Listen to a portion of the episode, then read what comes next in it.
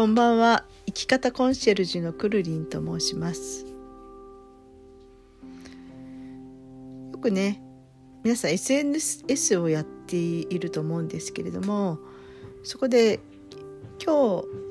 誕生日ですよっていう方のお知らせなんかが入ると思います。今日もある方のお誕生日ですよっていうお知らせが入ったんですけれども実はその方はですねもうすでに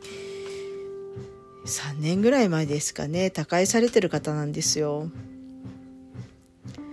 まだ50代前半ぐらいでしたかまだがんになられて私のところに来た時はもうすでに末期の状態でほぼ治療のしようがない状態だったんですよね。まあそれでも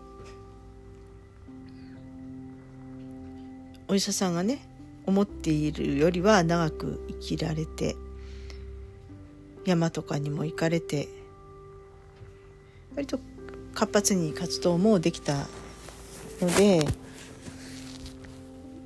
まあ良い晩年だったのではないかなとは思ってるんですけどでいろんなところとのまあボランティアだったりとかそのいろんな活動をされてたので、まあ、そういったつながりもねあったんですよね。でフェイスブックなんかもやってましてそこであのお誕生日ですよってお知らせが来たので久々にその方のプロフィールっていうかその方のページをちょっと訪ねてみたんです。まあ、ご家族の方なんかはそのそういった SNS とかすごく詳しい方もいらっしゃらなかったのでそのままねあのうん変わらずにページが残っているんですけどもあのコメント欄なんかを見ると全くねその方が生きているような感じでお誕生日のメッセージが数名の方から入ってました。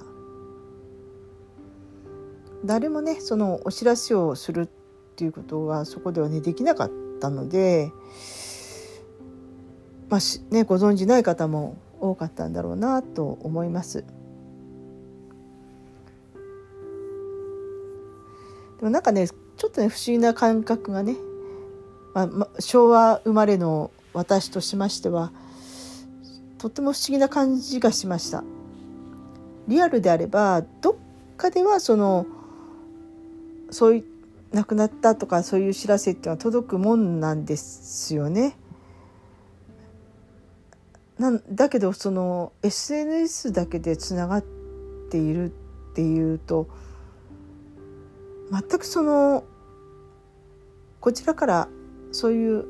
お知らせなんかを入れない限りは全く生きてるようにそんそこにあるわけで存在って何だろうなってうんふっとねこう何とも言えない不思議な感じになりました。うん生きてるってどういうことなんだろうなって改めてね考える一日になったわけです。でもその逆にその方が亡くなったことを知らされてないのそのまま付き合いがこう続いていくっていうのってこう何て言うのかな死っていうものがすごく急須な時代なんだなっていうふうに感じててでもリアルに生きるとかそのうん生きるっていうことって死っていうことをね意識して初めて生き生きとしてくるんじゃないかななんて私なんか思ってるんですよ。もうこのように生を受けたその瞬間からもう死っていうのは宿命づけられてるわけでもう死亡率って本当に死ぬっていうのも100%誰にでも起きうることだと思うんですね。それが明日かもしれない。でも何十年後かもしれない。それはもうわからないですよね。その方の寿命とか何がアクシデントでどうなるとかってちょっとわからないですけれども。でもそれをねリアルに感じられないこの時代に生きてる若者ってすごくね生きるっていうことがうーんしんどいんじゃないかなとかいわゆるつまらないとか退屈っていう言葉がね結構出てしまうのも仕方ないのかなってちょっとね思いました。死っていうのを割と若い時に例えば大病小さい時に病気がちだったりとか命に関わる病気を持ってる方なんかの生きるっていうことに対する感じっていうのと全くねあの無縁で来てる人の感じっていうのは本当に違うなと思うんですね。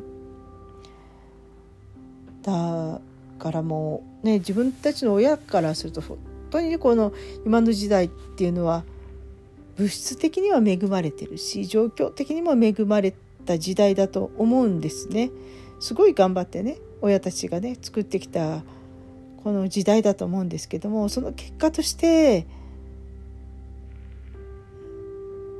幸福感っていうのをね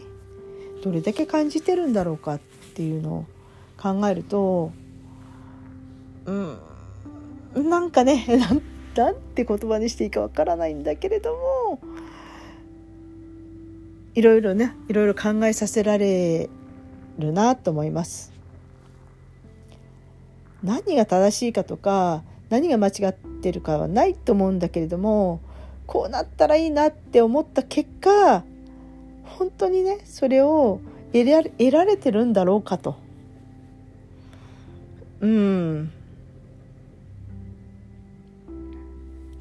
何とも言えない空気感みたいのがね逆にあったりとか。多分明日生きるのが精一杯な時代って空虚感って感じる暇なかったと思うんですよね。例えばそのうんなんてことだよ。例えばおにぎり一つにしても美味しいっていう感覚。食べてるっていう実感っていうのをね感じてたのは昔の人人の方が多かったのかなっていう気がし気がします。でもその時代がいいっていうわけでもないわけですよね。すごくねそれは難しいことなんですけれどもなんかねうんとにかくこう、うん、生きてるとか生き人格とか存在するとかうんそそれって私たちが私が生きてたその昭和のえっと育った昭和の時代と今の時代っていうのはなんかね感覚が違うのかなっていうふうに思いましたしものすごく考えさせられた一日でした。ということで取り留めもない話になりましたけれどもおやすみなさい。